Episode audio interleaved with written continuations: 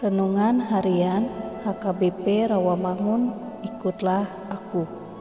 Kamis tanggal 6 Juli 2023 dengan judul Tidak Setengah-setengah.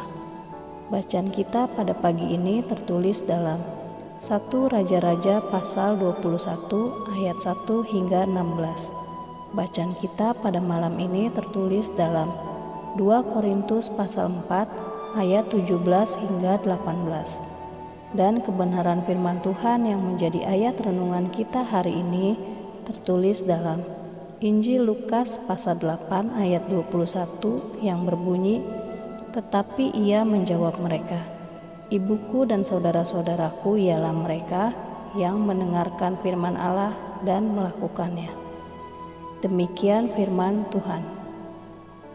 Sahabat ikutlah aku yang dikasihi Tuhan Yesus dalam kisah ini dituturkan Yesus sedang memberitakan firman Allah. Dia dikerumuni oleh banyak orang yang mendengarkan.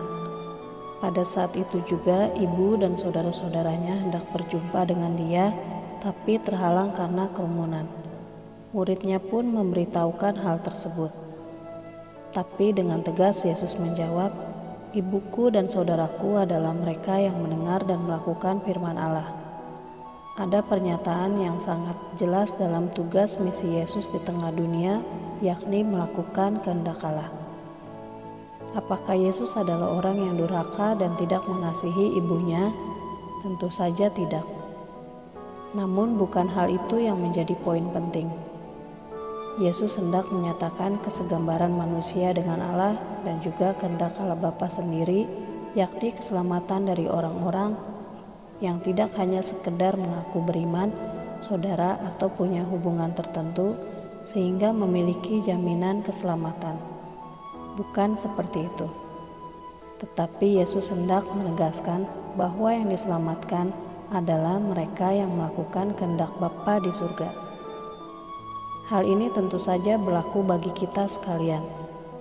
Mendengar dan merenungkan firman Tuhan setiap hari adalah hal yang baik dalam hidup kita. Tetapi bagaimana dengan hubungan kita terhadap sesama dan Tuhan? Di sanalah firman Tuhan itu harus diletakkan dalam tindakan nyata. Jadi jelas, mendengar dan melakukan menjadi seperti mata koin yang utuh, tidak hanya setengah-setengah. Firman Tuhan yang mengubahkan itu adalah yang dibaca, direnungkan, dan dilakukan.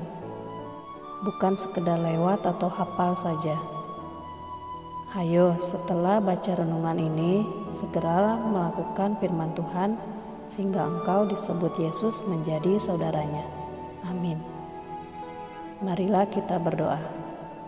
Tuhan Yesus, dalam segala kekuranganku, Engkau menyebut aku menjadi saudaramu.